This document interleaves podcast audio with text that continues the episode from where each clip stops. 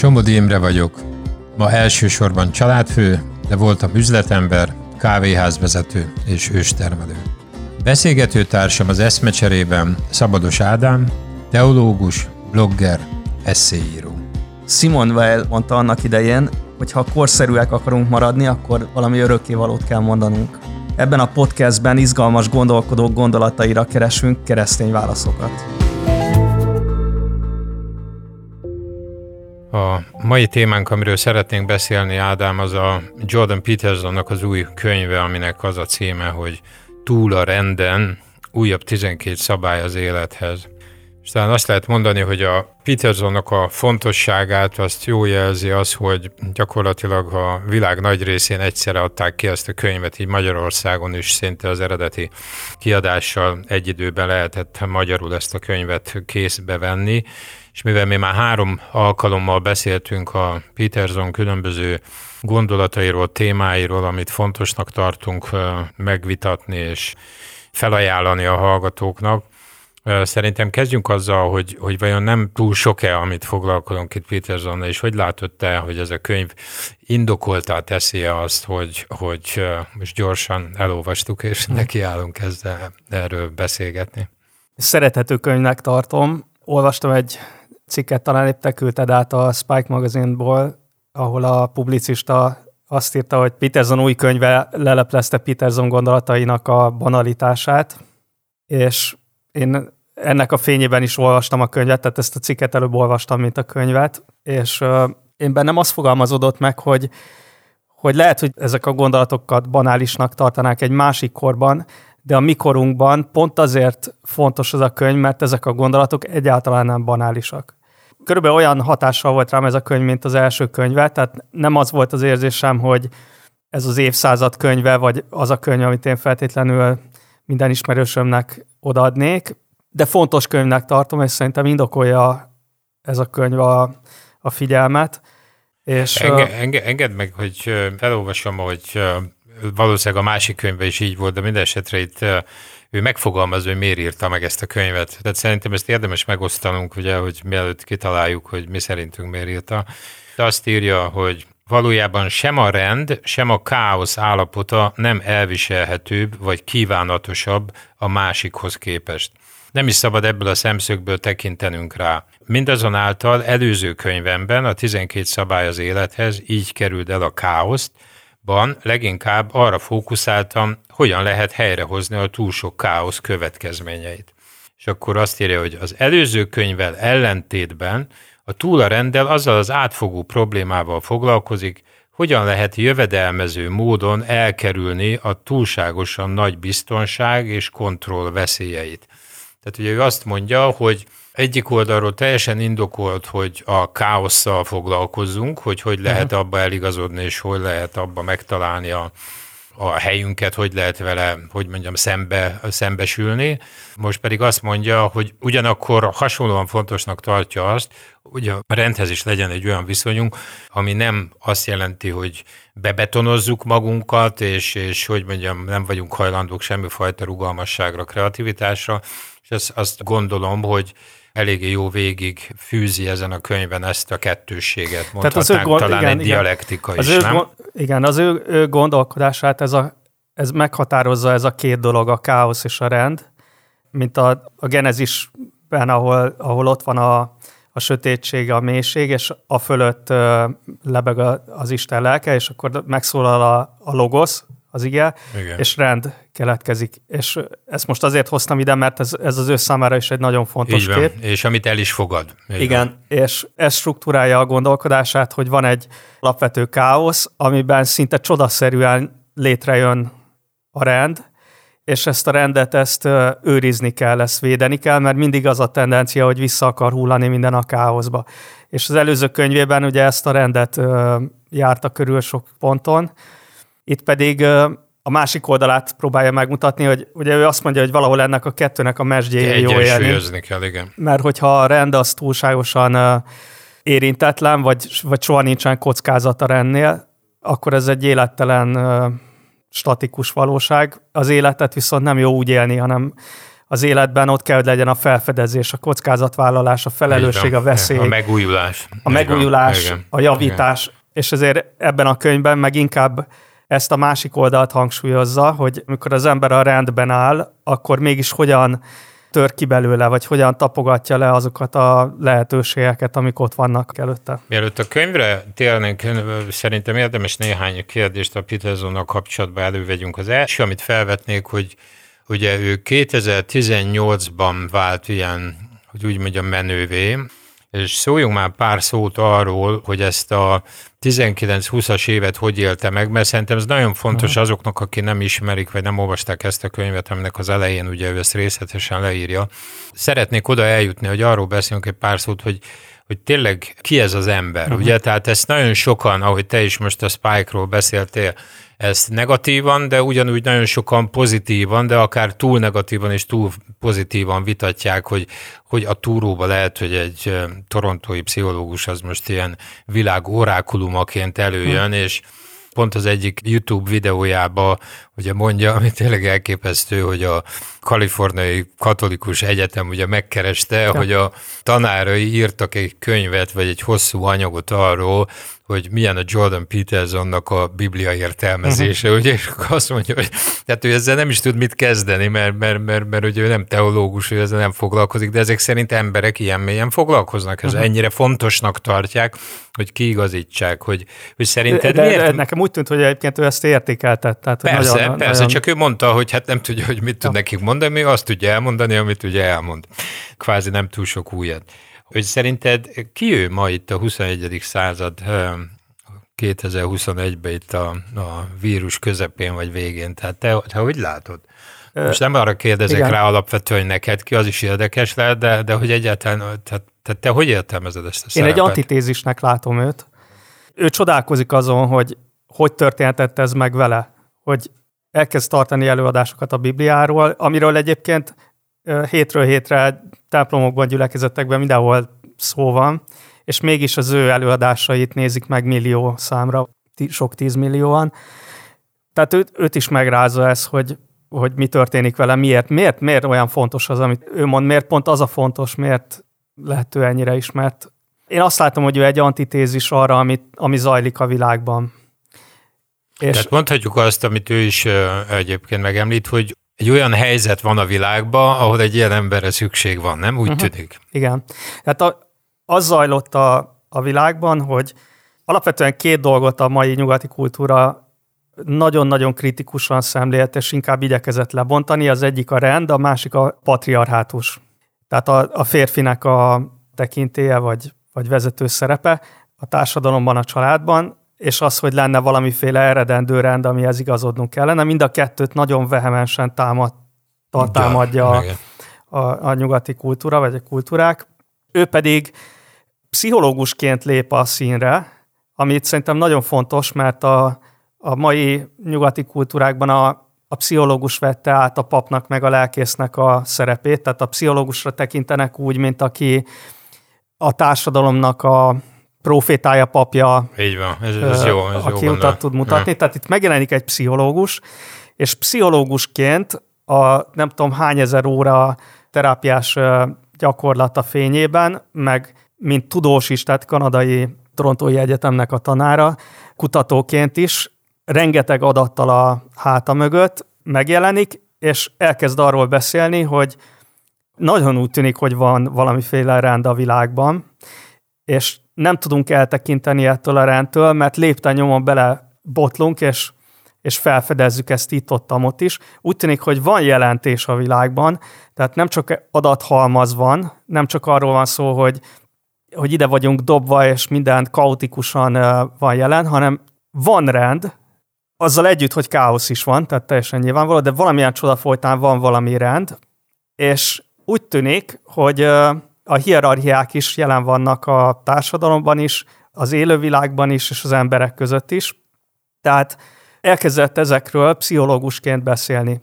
Ez most csak az én spekulációm, de mivel szerintem az emberek ugyanezt tapasztalják a, a valóságban, ezért egy ilyen nagy a hajélménnyel olvassák meg, hallgatják Jordan Peterson-t, hogy kimond olyan dolgokat, amiket, amiket nem nagyon szabad ma kimondani, aminek az ellenkezőjét mondják és tanítják egyetemeken, a filmekben, a, a médiában, mindenhol. Ő pedig nagyon hitelesen beszél ezekről, mert, mert a saját bőrét viszi a vására.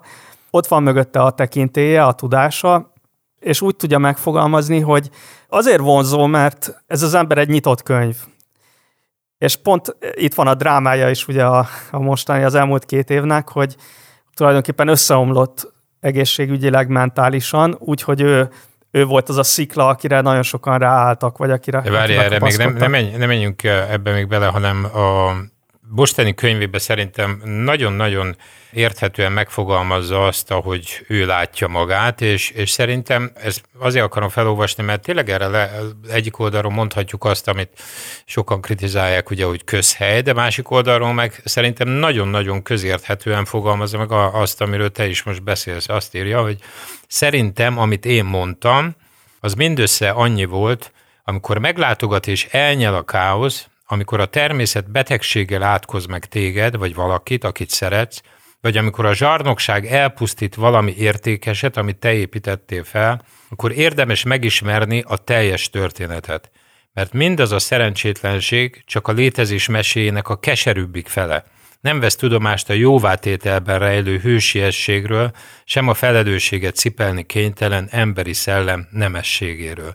És én szerintem nekem ludbőrözik a mhm. hátam, érted? Tehát, hogy, hogy tényleg ő azt mondja, amiről mi keresztényként is, hogy mondjam, hír, hírvivők uh-huh. vagyunk, ugye, hogy, hogy az életben tényleg nagyon sok szenvedés van, de ugyanakkor az egy nagyon nagy tévedés, amikor azt gondoljuk, hogy a szenvedés az egy történetnek a, befej, az a teljessége. Ugye ő azt mondja, hogy nem.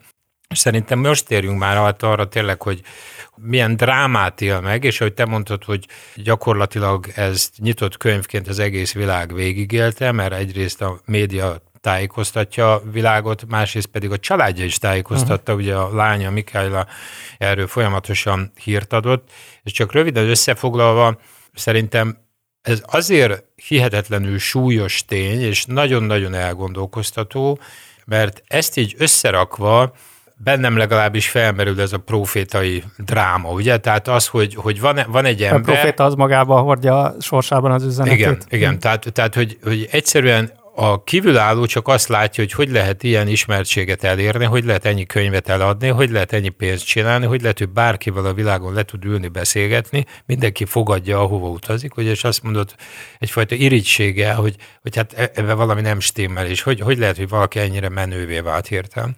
És másik oldalról meg, meg ugye csak erről a két évről, amit ő a könyve elején ír, hogy egyik oldalról a már kisbabával, tehát házasságba gyerekkel élő lányának, ugye 19-ben kellett újra protézis berakni a bokájába, amit már megtettem, egy borzasztó műtét, és borzasztó hosszadalmas és iszonyatos fájdalmas maga a történet, hogy a bokádat kicserélik, ugye? És akkor erre rájön az, hogy a felesége azt hitték, hogy egy kezelhető rákban betegedett meg, és kiderült, hogy egy olyan rákbetegsége van, amire azt mondták, hogy egy éven belül száz százalékban meghalnak ezek a betegek, akik ebben benne vannak. És ő ennek a kettőnek a terhével, miközben ő előre meghirdette, hogy ezt a könyvet majd lazán kiadja 19-be, és akkor volt nagyon szép emberi terve ugye a következő évekre, hogy micsoda hatást fog gyakorolni itt a világra, és ennek az egésznek a hatására ő is bedől, ugye, hogy, hogy valamennyi gyógyszert szedett, és utána ebbe a drámába emelte az adagot, és minden esetre nem úgy hatott a gyógyszer, ahogy tervezték és várták, hanem negatíva. És ebbe elindul ez a, ez a felfoghatatlan folyamat, hogy hogy a felesége haldoklik, ő gyakorlatilag annyira lebetegszik, hogy nem tud magáról, és nagyon-nagyon érdekes, és szerintem figyelemre méltó egyrészt az a dolog, hogy az egész világ drukkol neki, a családja kézbe veszi szó szerint, és azt hiszem, hogy olyan gondoskodást élünk meg, ha ezt elolvassuk, amit mindannyian szeretnénk, hogy a családunk, hogy a végén a könyvnek nem tudom, legalább száz embert felsorol a családból, aki, aki mindenkivel foglalkozott, és segítették, és nem tudom, elképesztő. És minden esetre megint csak egy ilyen, egy ilyen mesebeli történet, hogy, hogy a világ legjobb orvosai Kanadában vagy Egyesült Államokban nem tudnak segíteni neki, és elkerül Moszkvába egy klinikára, és ott próbálják helyre rakni, azt hiszik, hogy helyre rakják, akkor elmegy, hogy rehabilitálják Floridába, megint rosszul lesz, arra elmegy egy szerbiai klinikára. Tehát el tudjátok képzelni, hogy én halálos beteg vagyok, és akkor világ minden pénzével kapcsolatában becsekkolok egy ismeretlen szerb klinikára, érted? Akkor azt mondja egy Vasil, érted, hogy én majd, majd, majd meg, meggyógyítalak téged. És közben ugye tüdőgyulladása van, az egész család átmegy a Covid-on, tehát egyszer, egyszer, egyszerűen brutális, és gyakorlatilag ebből kijön. De, de közben írja, hogy kómába is esett, tehát volt egy... Kómába, így tudom, van, hány, így van. Kilenc napos mélyaltatásban volt ja. például, ugye, amit azt hiszem a fejlett világban nem is engedélyeznének, és közben, ami sokkoló, hogy közbe írta ezt a könyvet, ugye? És akkor most, amikor beszél a YouTube-on, ugye azt mondja, hogy hát egyszerűen nem tudja, mit kezdje magával, hogy szerintem 5-10 százalék körül van a teljesítmény a régihez képest, ugye? És akkor, és akkor így azt mondod, hogy hát akkor most hol vagyok én? Tehát, ja. tehát tényleg azt mondod, hogy, hogy amikor ő hisz abban, hogy az ember valamire teremtetett, és azt mondja, hogy te neked ezt a lehetőséget kell megpróbálnod ki, kihasználni, akkor én szerintem ő egy olyan fantasztikusan szép példát mutat uh-huh. arra, hogy igenis fontos a család, igenis fontos a munka, igenis fontosak a kapcsolatok, és igenis fontos az a küldetés, amit meg kell valósítanom, és ebbe a nagyon-nagyon nehéz fizikai, egészségi, emberi eh, drámában, amit két éven keresztül átélt, ő valahol, ugye amilyen nekünk különösen izgalmas szerintem az az, hogy valahol ő Istenhez egyre közelebb kerül, ugye? És, és én szerintem, mielőtt magára a témára, a, a szabályokra rátérnénk, beszéljünk már erről pár szót, hogy te hogy látod az ő Isten képét, az ő, ugye sokan most, vagy a, nagyon sok YouTube anyag kint van, hogy megtért, nem tért meg, hogy tért meg, stb. stb., hogy miközben ő úgy tört be a világban, mint egy abszolút szekuláris uh, tudós, ugye? Tehát, mm. hogy te hogy látod ezt, hogy olyan mélységeken ment át, amit tényleg az ember nem kíván az ellenségének sem, közben a teljesítményei, a vonzereje, a hatása az tovább terjedt, ugye azt mondhatjuk, és, és ugyanakkor a legújabb beszélgetéseiben nagyon-nagyon ott van az, hogy ő hiszi azt, hogy a kereszténység, Isten, Krisztus az, az egy kulcskérdés az emberiségben. Hogy te ezt hogy látod? Én úgy tudnám összefoglalni, hogy azt remélem, hogy ő hősből tanítvány lesz. Mert most ő az elmúlt években ő hős lett. Egyébként Igen. szerintem ez a még egy kulcsa az ő sikerének, hogy, hogy sokan benne azt a hőst látták, amiről ő beszél is, a, ugye a, a, a sárkányölő hőst, aki Igen.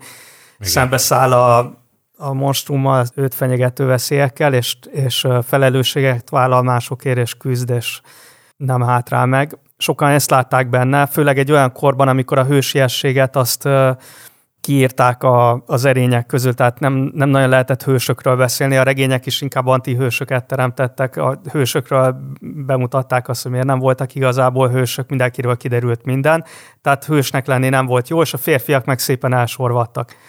Hát ezt kérdezte is abban az ominózus régi interjúban a Cathy Newman, ami őt még ismertebbé tette, hogy miért férfiak, fiúk, férfiak között különösen népszerűek a, az ő videói, és akkor ő mondta, hogy hát a YouTube az elsősorban a férfiak által nézett terület, kevésbé a nők által, de szerintem nem ez volt az igazi ok. Szerintem az igazi ok az, hogy, hogy a, a férfiak azok elsorvadnak, hogyha nincs lehetőség egyfajta a vá- egy, egyfajta vágyat fogalmaz Igen. meg, nem? Ami sokunkban vagy sokakban Igen. megvan, csak nem merik ezt Igen, tehát a, a, nem képesek. A, a mai kultúra az kiszorította, akár akarta, akár csak nem szándékos következménye a, a jelenségeknek a férfiakat. Tehát a férfi szerep az eltűnt azáltal, hogy a nemek közötti szerepek eltűntek, és gyakorlatilag mindenhol azt látták a férfiak, hogy a nők kompetensebbek, és ahol ők kompetensebbek lennének, arra meg nincsen igény a társadalomban.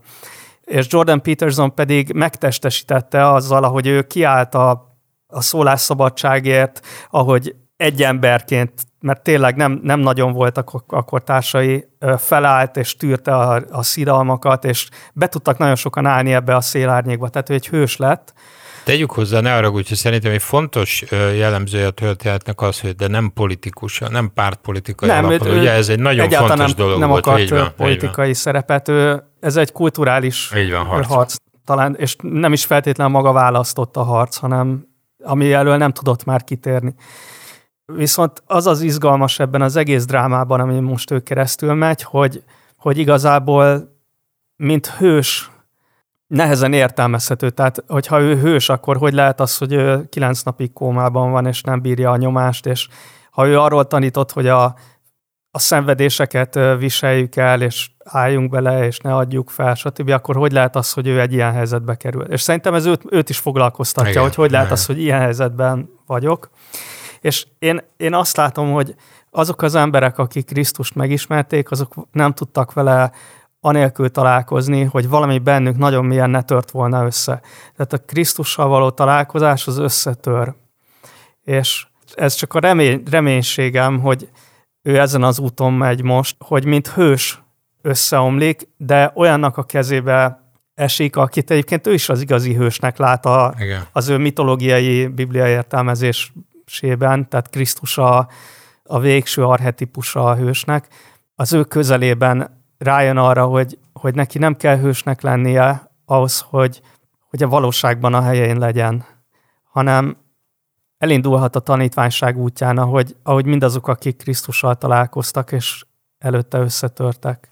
Most nem emlékszem, hogy említette, de a Jonathan Peugeot-val való interjúját, ahol tudom, hogy, hogy mind a ketten néztük ezt meg, meg sok barátom is végignézte, és mindannyiunkat megrendített az, ami abban a videóban volt, ahol egy ortodox, ortodox. festővel beszélget, a Jonathan Peugeot-val, és a hitről beszélgetnek, és közben ebben a, a hitről és az életéről. Igen, igen, tehát mint hogyha, mint hogyha egy, megengedte volna a lelki gondozói szerepet ennek, a, ennek az ikonfestő barátjának, és ő kérdezgeti őt, de valami olyan földön túli szelítséggel, meg, meg hozzáértéssel. Figyelj, olyan színvonalon tegyük igen, hozzá. Igen. Egy csodálatos beszélgetés. És ebben a beszélgetésben mondja azt el, hogy, hogy igazából megrémít az a lehetőség, hogy, hogy lehet, hogy ez az egész valós, valódi, mármint Krisztus személye. És ha ez igaz, akkor, akkor nem tudom, mi van. Azt mondja, hogy félek, hogy akkor, akkor mi van velem. Igen. Tehát, tehát, hogy megrettent az a valószínűség, az a lehetőség, hogy Krisztus valóban élt és feltámadt, és valószínűleg, és az egész történet igaz. Ne arra, hogy csak Igen. lehet, hogy rossz helyen mondom, de ami, ami nekem ebben a beszélgetésben nagyon-nagyon fontos volt ilyen, ilyen részállítás, de szerintem hihetetlenül lényeges, hogy teljesen egyértelműen, hogy ő is azt mondja, és ez mindannyiunknak fontos, hogy ő meg van győződve arról, hogy az emberiségnek az emberi minta, a jó embernek a mintája, ugye ami nyilván Krisztus a kereszténységben, az nélkülözhetetlen, uh-huh. és ráadásul azt mondja, hogy ebből adódóan mindannyiunknak megvan a jó, tökéletes mintája, ugye? Tehát amikor arra gondolsz, hogy amikor mi azt mondjuk keresztények, hogy hogy keresd meg az elhívásodat, keresd meg azt, hogy miért teremtett Isten, hogy miért vagy ezen a földön, akkor ez az ember, nem tudom, mekkora tudása, tapasztalata, sorsa, stb. azt mondja, hogy hát ez evidens. És tulajdonképpen belegondolsz, ez a könyv, ez nagy részt erről szól, ugye, és az első könyv is, amikor azt mondja, hogy hát keresd meg, hogy ki vagy te, keresd meg, hogy mik a céljét, keresd meg.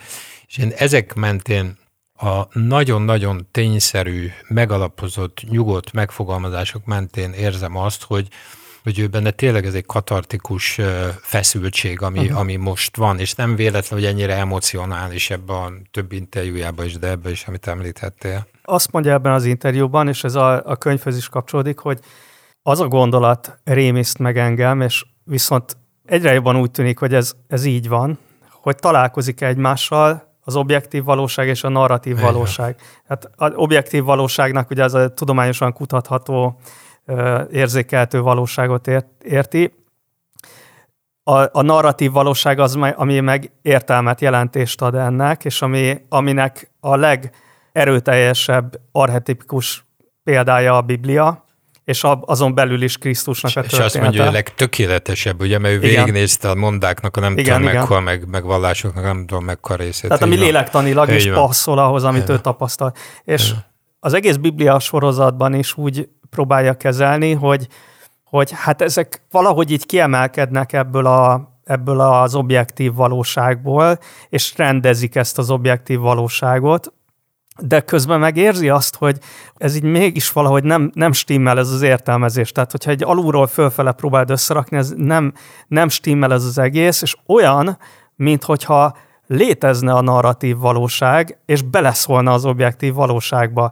Igen, és azt mondja, hogy ez a kettő újra és újra érintkezik egymással, hogy ez egyik, és utána erről beszélgetnek ez a Peugeot, és utána, és utána elsírja magát, és azt mondja, hogy de én ezt átéltem, Igen. értsd meg, én ezt átéltem, érted? És, és akkor rájössz, hogy ő benne tényleg uh, valahogy az jutott eszembe, tudod, mint egy, egy hihetetlen penge tudós, aki ateista alapon élte az életét, és itt tart, és azt mondja, de hát ez nem létezik, mindent félre kell dobnom, amit eddig felépítettem, Igen. ugye, és, és azt mondja, hogy de én megéltem, mert az elmúlt hónapokban, amiken átment, ugye, ezeken a, mondjuk az, hogy kifejezetten halálközeli állapotokon, ahogy te is mondod, hogy ez nyilván az embert formálja, és nagyon-nagyon mélyen megérinti, ő itt hozzáteszi ezt, tehát tényleg, mint egy tudós, amikor azt mondja, hogy ez nem elmélet, ez gyakorlat Igen. ember, ezt én Igen. átéltem. Igen, Tehát ez, és ez... végtelenül becsületesen szembenéz azzal, hogyha én ezt a ugrást megteszem, a hitnek ezt az ugrását, Igen. amin te, Jonathan, már túl vagy. Így van, így van.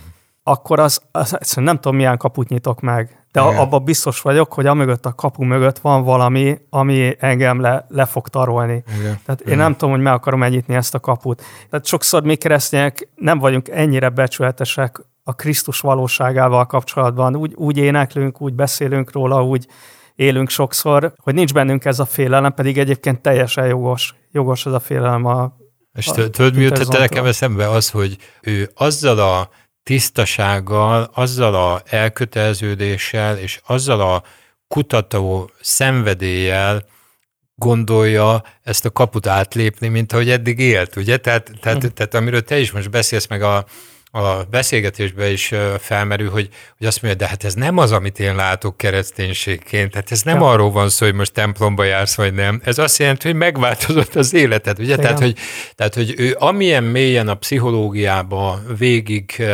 kutatta számára fontos és a gondolkodását, az életét formáló dolgokat, ő azt mondja, hogy hát ugyanígy kell akkor ezt is csinálni, és én ettől most bizonyos értelemben félek, rettegek, mert teljesen ismeretlen számomra ez a Szóval én azt írtam föl magamnak, amikor olvastam a könyvet, hogy rátérjünk a könyvre is, hogy elolvastam, és azt mondtam, hogy, hogy nem tudom, hogy, hogy ez egy kapunyítás, vagy egy zsákutca. Uh-huh. Ugye, tehát tényleg nagyon-nagyon érdemes elolvasni, ez, ez biztos, akit főleg izgat ennek az embernek a története, de maga a könyv, az tele van ezzel a dilemmával, uh-huh. mert ő nem tudja még azt mondani, hogy kinyílt a kapu, Igen. ugye, de azt sem mondja, hogy zsákutcába vagyok, nem azért, mert fél tőle, hanem azért, mert nem gondolja, hogy ott van, csak keresgéli, hogy hol van ez a kapu.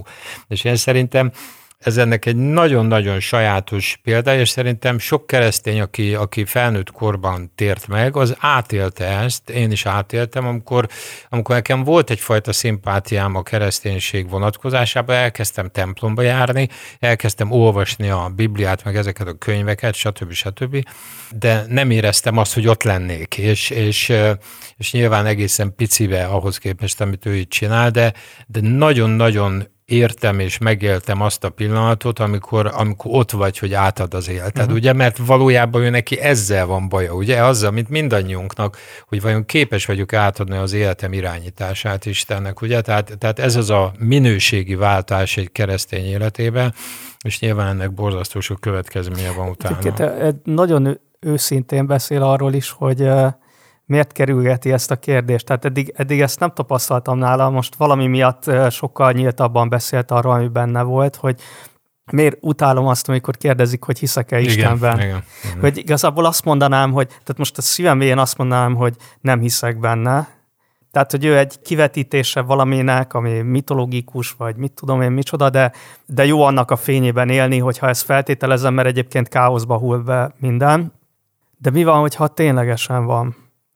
És ahogy beszél, ugye az, az jön át, hogy igazából kell, hogy legyen.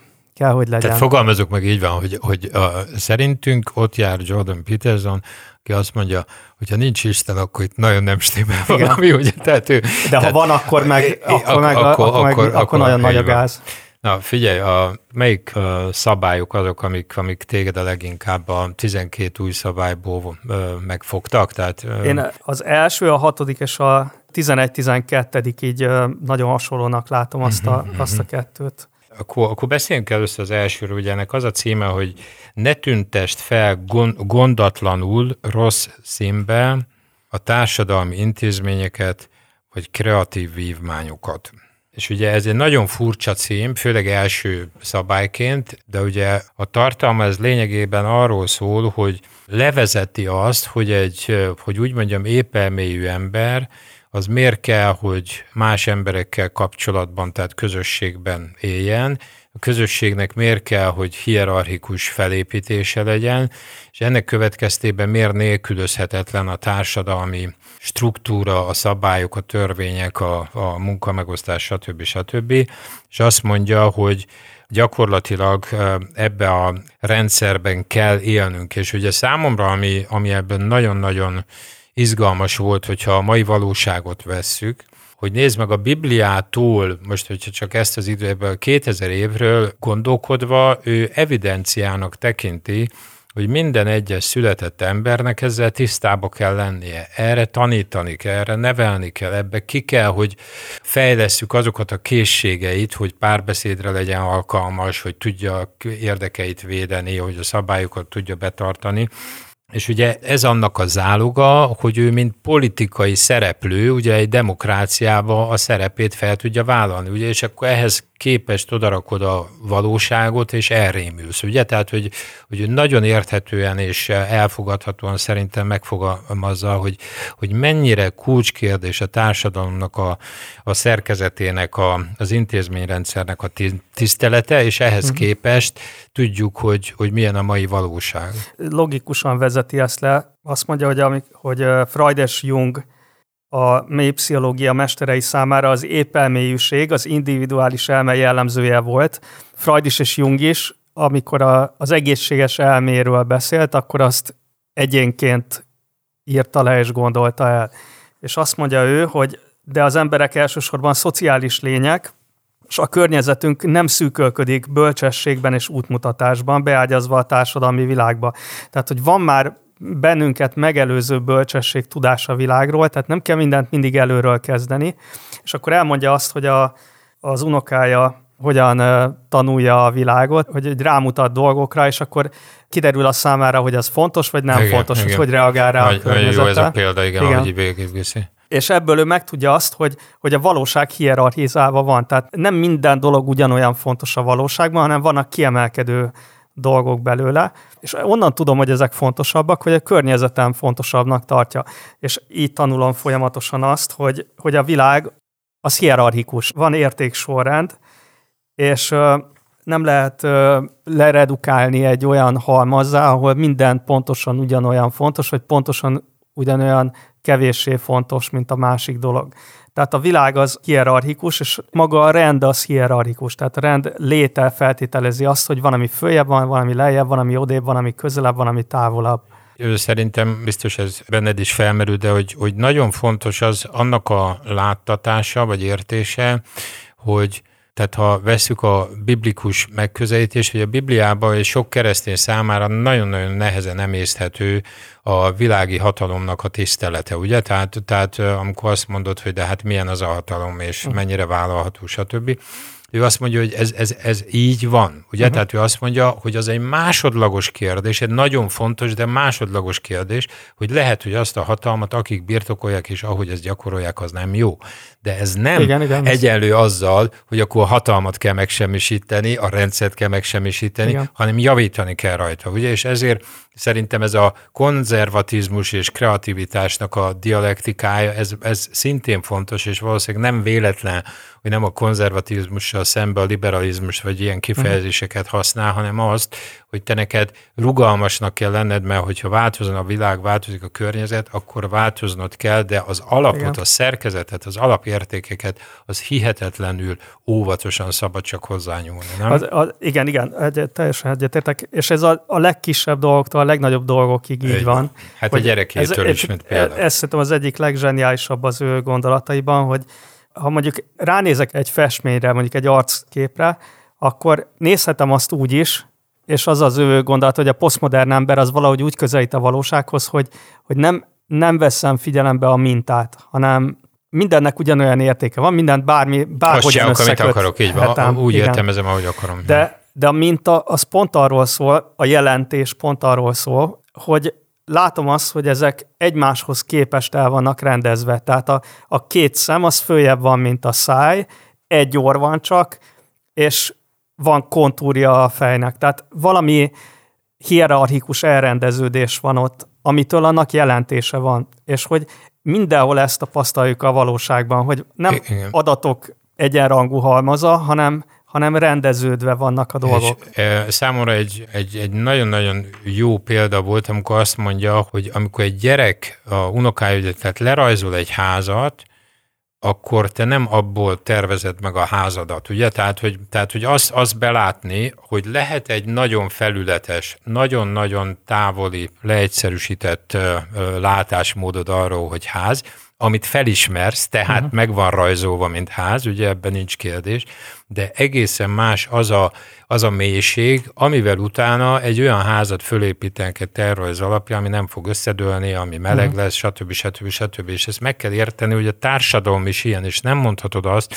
amit te is mondasz, hogy nem baj a ablakot, most ide rakom, oda rakom, stb. A gyereknek is szólsz, hogy de az nem ott van, és nem úgy, igaz? Uh-huh. Tehát nem az aljában lesz a kémény. Tehát, Egyébként hogy a szent... társadalomra igen. ezt meg kéne értsük, amiért bele pofázunk, hogy úgy Igen. mondjam a folyamatokban. És ő, ő, ugye azt mondja, hogy a társadalomban való rend, az a biológiából ból is levezethető, sőt, ő onnan szokta levezetni általában, és szerintem neki a, a legnagyobb forradalom a gondolkodásában akkor fog bekövetkezni, remélhetőleg, amikor elengedi azt a gondolatot, hogy ez a rend, ez alulról fölfele fel tud épülni. És hogyha csak mondjuk egy olyan egyszerű dolognál gondoljuk ezt végig, mint a ház, emlékszem, hogy gyerekként néztük a, a megmestert, igen. És volt, az egyik epizódban volt az, hogy a megmester elvállalta, hogy felépíti a disznóknak a házát, és akkor megkérte őket, hogy tartsák a tetőt. És akkor a disznók tartották a tetőt, ha jól emlékszem, disznók voltak, és, és akkor ő alulról kezdte fel húzni a téglafalakat. És nyilván nem működött ez a dolog így. Egy ilyen egyszerű dolognál is nagyon nem mindegy az, hogy milyen sorrendben csinálod, és van egy előrelátás, tehát én előre tudom azt, egy terv, egy előrelátás, hogy én ezt akarom megépíteni, ahhoz, hogy én ezt megépítsem, az ilyen és ilyen sor, sorrendben kell egymásra raknom a dolgokat, ilyen és ilyen összefüggéseket kell figyelembe vennem, mert különben nem fog összejönni a, az épület. És a biológiában hát ennél sokkal-sokkal összehasonlíthatatlanul bonyolultabb rendszerekről van szó itt még mindig abból indul ki, hogy ez alulról fölfele fel tud épülni. Én azt mondom, hogy ez így nem megy, alulról fölfele nem megy, mert pont azért, mert itt kell a logosz. A rendnek legyen valamilyen tervrajza, kell valami, ami, ami azt a rendet struktúrálja. Hát nem véletlen, hogy azt mondjuk, hogy teremtett az egész, Igen. ugye? Tehát, hogy ki van Igen. találva, meg van fogalmazva. Ugye az első, első szabályban a, hagyóvasan fel, ahogy ő ezt összefoglalja a 64. oldalon, mert szerintem ez, ez, ez mindannyiunknak egy nagyon masszív üzenet. Azt mondja, ha megérted a szabályokat, a szükségességüket, a szentségüket, a káoszt, amelyet kordában tartanak, hogy miképpen egyesítik az őket követő közösségeket, hogy milyen árat kell fizetni a bevezetésükért, és miféle veszélyekkel jár a megszegésük, de hajlandó vagy vállalni a felelősséget, hogy kivételt tegyél, mert látod, hogy azzal a nagyobb jót szolgálod, és olyan jellem vagy, aki képes kezelni ezt a különbséget, akkor a puszta törvény helyett a szellemet szolgálod, ami egy magasabb szintű morális cselekedet. Ám ha nem vagy hajlandó elismerni a megszegett szabályok fontosságát, és önös meggyőződésből cselekszel, akkor elkerülhetetlenül és nagyon helyesen elátkozott leszel. A nem törődömség, ami a saját tradícióiddal szemben tanúsítasz, idővel téged, és talán a körülötted lévőket is teljes mértékben és fájdalmas módon semmissé tesz. Uh-huh. Lépjünk át a hatodik szabályra. Ennek az a címe, hogy felejtsd el az ideológiát. Ebben mi fogott meg téged? Tehát gondolom ez a pont, hogy az ideológia, de, nem? De kapcsolódik is Igen. az előzőhöz. Nagyon is. Hogy uh, mi az, ami, ami rá tud venni arra, hogy jelentést találjak a dolgoknak. Ugye ő azt mondja, hogy Nietzsche neki egy nagyon fontos filozófus, aki felismerte, hogy ha Isten nincsen, akkor nincsen fent, nincsen len, nincsen, akkor eltűnnek a viszonyítási rendszerek. De azt mondja, nihilizmus. Igen, jelent, és hogy, ugye? hogy tudod legyőzni a nihilizmust, vagy hogy ne jussál egy totalitárius rendszerhez, úgy, mondja Nietzsche, hogy létrehozod azt az embert, az egyént, az übermenst, aki létrehozza a saját értékeit, és azt kivetíti az értéktelen valóságra. Igen, de várj egy pillanatra, mert ez ugye politikailag, meg történelmileg fontos, hogy én úgy értelmezem ezt a Nietzsche-i übermenset, hogy ez mintha neked szólna, vagy nekem szólna, nem? Tehát, hogy azt mondja, én olvasnám Nietzsche-t, vagy azt mondja, hogy Imre, ebbe a világba te csak úgy tudsz helyre jönni, ha megtalálod magadban, nem? Igen, tehát, érted, tehát, tehát nem, nem abban, hogy valakit kövessél. Igen, nincs eredendő rend, viszont lehet, hogy mások meg akarják ezt a te számodra találni, úgyhogy aztán felolvadsz ebben a nagy uh, egészben. Ezzel szemben te úgy tudod megtalálni a, a mhm, kiutat uh-huh. ebből, a nihilizmussal szemben, hogyha megteremted a saját értékeidet. És azt mondja ez ma, ma, ne arra, de ez ma még tulajdonképpen szimpatikus is lenne, nem? Az emberek azt mondják, hát ez én történik, meg akarom, se, így ez van, történik. Azt mondja Peterson, hogy azonban Freud és Jung megcáfolták ezt az elméletet, demonstrálták, hogy nem vagyunk oly mértékben urai saját magunknak, hogy tudatos választással értékeket hozhassunk létre. Tehát nem tudunk übermensé válni, mert nem tudunk értékeket létrehozni. Egyszerűen nem megy, nem megy, és hogyha sikerülne, akkor pedig az a helyzet állna elő, hogy vannak az én értékeim, és vannak így a te van. értékeid. Én és a közösség és szét, így van, így van, szétvetne. És uh, szerintem ez, ez uh, itt nagyon hajaz a Hannak a gondolataira, ugye, tehát, hogy nézd meg, ahogy olvasjuk ezeket a könyveket, meg gondolatokat, hogy Nietzsche azt mondja, hogy tedd ezt, a Freud és a Jung azt mondja, hogy, hogy de ez nem működik, ugye, és nekünk meg a háttérben ott van a gondolat, hogy hogy hát persze nem működik, hát egyrészt közösségben hm. kell, hogy működ, másrészt vannak olyan igazságok, amiket követned meg kellene. Isten nem halt meg. Így van, így van, tehát, és, és jön a következő, hogy de a Freud és a Jungnak a, a definíciója sem állja meg a helyét egy olyan világban, ahol a korlátokat már fölrúgták az emberek, és azt mondják, hogy mindenki azt csinál, amit akar, igaz? Mert, mert gondold meg, hogy ebbe az a szörnyű, Ádám, hogy nem azt mondjuk, hogy igenis próbáld magadba a legjobbat megtalálni, és legyél idézőjelbe übermensch, amit a Nietzsche mondott, nem. Azt mondja, hogy azt csinálsz, amit akarsz, olyan, hm. aminek akarsz, érted? És sehol nincs ebben már nem csak, hogy hierarchia és struktúra nincsen, ebben már minőség sincs, uh-huh. ugye? Tehát ez, ez az, ami elképesztő, ahol tartunk. Igen. Dostoyevsky a másik, akire ő rendszeresen hivatkozik, és azt mondja, hogy ő ezt Nietzschehez hasonlóan majdnem 50 évvel a Lenini orosz forradalom előtt megsejtette tehát őt különösen nagy profétának tartja. Na és akkor azt mondja, hogy viszont valami történik azért, tehát nem az történik, hogy akkor itt most senki nem tud semmit csinálni, hanem az történik, hogy megjelennek az ideológiák, és az ideológiáknak az a jellegzetessége, hogy leegyszerűsíti a problémát és a megoldást, és akkor lesznek ilyen egydimenziós válaszok ezekre a, a kérdésekre, amikkel az emberek küzdködnek. Mármint, hogy nincsen jelentés, és akkor valamit ki kell találni. Hát felsorol egy pár példát erre.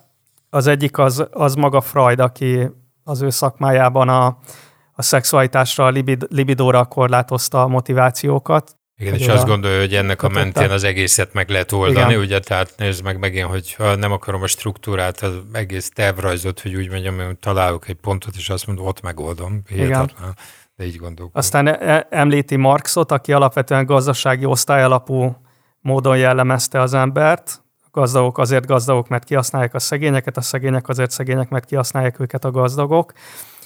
Erre csak most zárójelbe, hogy a, a szegénységnek soha nem egy oka van, vagy a legtöbb esetben nem, nem egyszerűsíthető le egy okra, mert lehet az, hogy nincsen pénze valakinek, de lehet, hogy a, a szocializációja olyan, lehet, hogy alkoholista, lehet, hogy uh, akármi más, más oka van ennek. Számomra az volt egy nagyon, nagyon új és, és fontos gondolat, ami, ami bennem mindig is megvolt, csak nem volt megválaszolva, hogy én mióta olvasok ilyen könyveket, bennem, bennem teljesen egyértelművé vált az a szakadék, ami a Nietzsche filozófiája és a hitleri fasizmus között van. Ugye, és itt, itt ő is ezt szerintem nagyon-nagyon jól leírja, hogy azt mondja, hogy az egy, az egy kérdés, hogy azt írja, hogy Sokan vélik úgy, hogy Hitler követőit Nietzsche filozófiája inspirálta, uh-huh. és mhm. erre ő ugye azt írja, hogy helyesebb inkább azt mondani, hogy Nietzsche azonosította azokat a történelmi és kulturális feltételeket, amelyek lehetővé tették, hogy a nácik által hangoztatott eszmékhez hasonló ideológiák befolyásos pozíciót foglalhassanak el.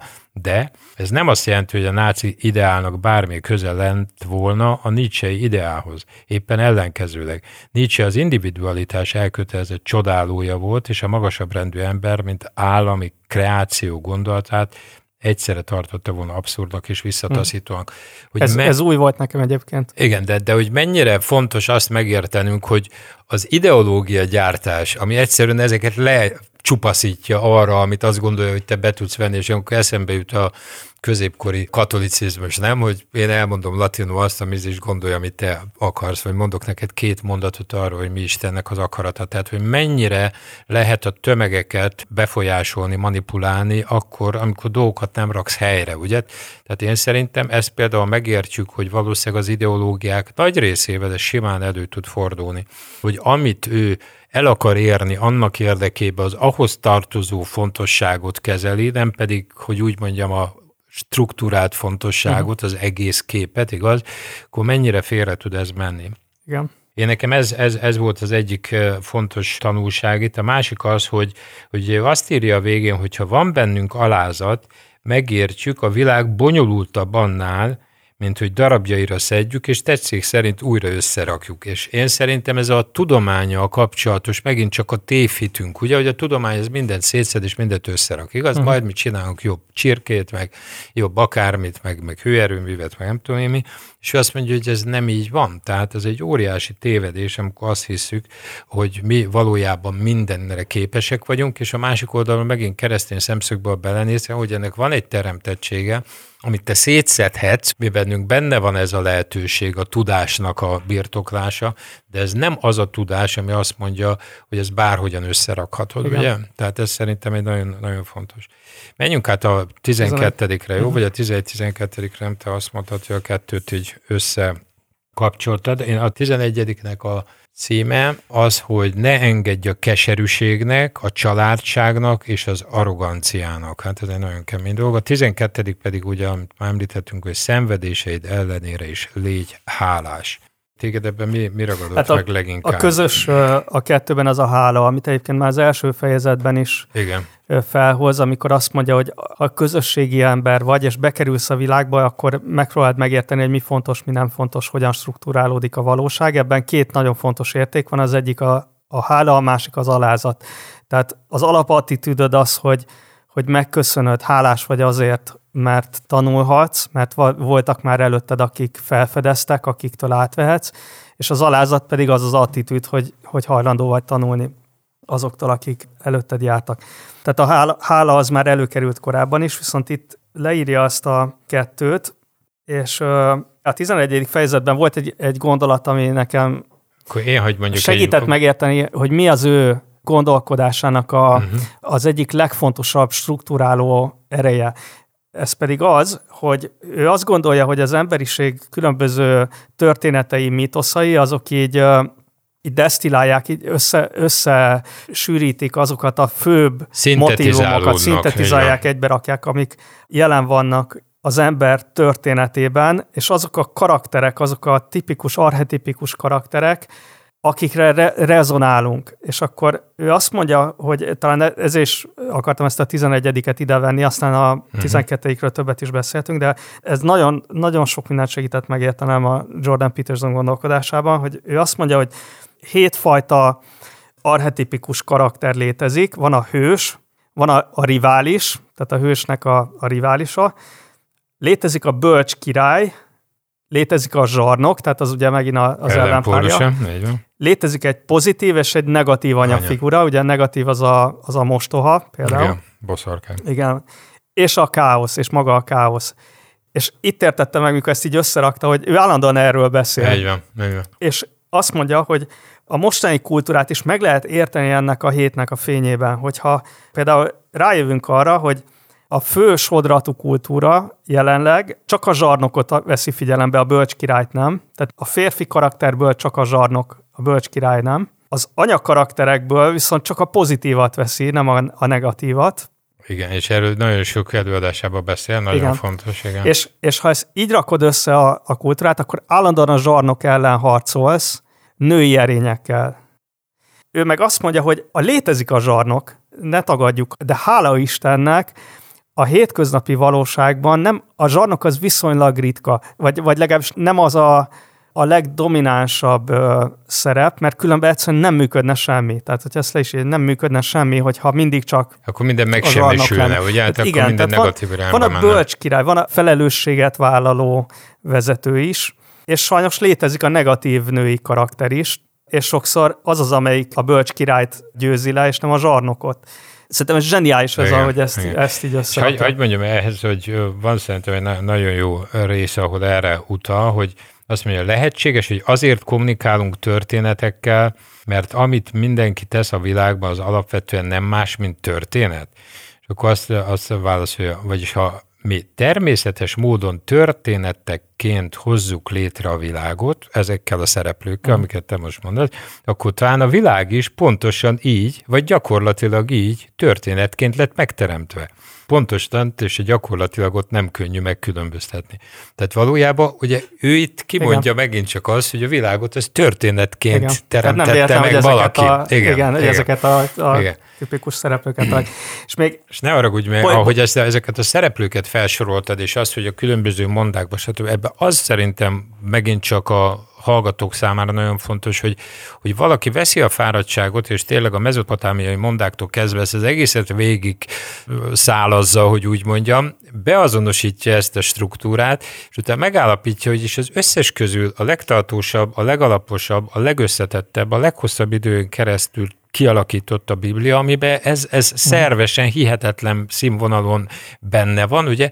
És itt jön ez a tudás alapon közelítek egy olyan hitkérdéshez, ami láthatóan őt ugye egyre inkább foglalkoztatja. És teljesen érthető az, hogy az emberek miért válnak rajongóivá a, a jól megírt mitikus történeteknek. Tehát akár a, a gyűrűk urát veszük, akár a Harry Pottert nézzük, akár a trónok harcát nézzük, akár, tehát ezeket a nagy történeteket, amikre, amikre Vagy az emberek... a Pico, Pinocchiót például, a Pinocchio, ugye? Tehát, tehát rengeteg ilyen, ami, ami ezeket az archetipikus figurákat sorolja föl. És még egy dolgot hadd tegyek ide, hogy a, amikor ezt ő politikai síkra viszi, akkor azt mondja, hogy, és szerintem ez is egy jó gondolat, hogy ha ezt, ezt a hét szereplőt veszem, vagy csak a két férfi és két női alakot.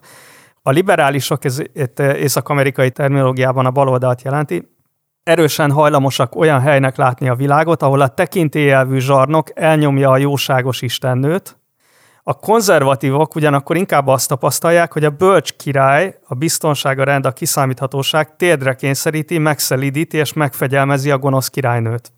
És szerintem ez egy zseniális gondolat, és ő végig azt mondja, hogy hogy jó egy konzervatív alapállás, de kellenek liberálisok, akik kreatívak, akik helyrehozzák a, a dolgokat, amikor elromlanak, akik észreveszik a zsarnokot, amikor zsarnok van, akik uh, mernek kockáztatni, kísérletezni, hogyha javítani lehet azt, ami nem jól működik. De hogy ezekben a történeti mintákban nagyon érdekes ezt látni. És, és nézd meg, hogy mennyire üdítő és izgalmas, amikor valaki ezekről a kérdésekről úgy tud beszélni, hogy egyrészt megkérdőjelezhetetlen tudás háttere van, és megkérdőjelezhetetlen az a jó szándék, amivel uh-huh. erről beszél. Tehát fel sem merül benned, hogy ő most egy liberális, vagy egy konzervatív, Igen. vagy ilyen politikus, vagy olyan politikus, hanem azt mondja, emberek, mi emberek vagyunk uh-huh. elsősorban, és itt, itt csatolnék vissza arra a gondolatra, amikor azt mondja, hogy nekünk van egy jobb énünk, amit kell keresnünk, és van egy olyan vezérlő ember, akire érdemes fel felnéznünk, ugye, mert ez így áll össze az ő, ő fejében, és igen. ugye azt reméljük, se, hogy egyre inkább a hitében igen, is. Se, se nem naív, se nem cinikus. Így van. Tehát így valahogy van. annyira jól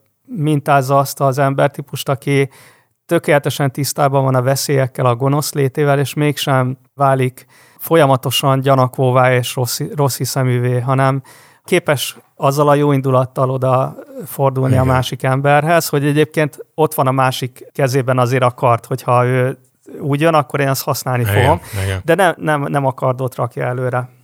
Hogy fejezzük be, itt felolvasnám a pár gondolatot a hálaadással kapcsolatban a 12. fejezetnek a végén, mert, mert azt hiszem, hogy mi elmondhatjuk, hogy hálát adunk azért, hogy ez az ember ilyen nyíltan és ilyen, ilyen szerethető módon nyilvánul meg a világban, és, és nyilván hálát adunk azért is, mert hiszük azt, hogy Isten vezeti az ő életét is, és el fog jutni talán oda, hogy, hogy még egyet lép, és még nagyobb hatása lehet itt a környezetére, a világra. Ő azt írja, hogy nem azért vagy hálás, mert nincs jelen a szenvedés, hanem mert bátor dolog felidézni, mit van, és mit kaphatsz még. És mert a létezéshez és a lehetőségekhez való megfelelően hálás hozzáállás jobb pozícióba helyez, mint bármilyen más viszonyulás a lét viszontagságaihoz.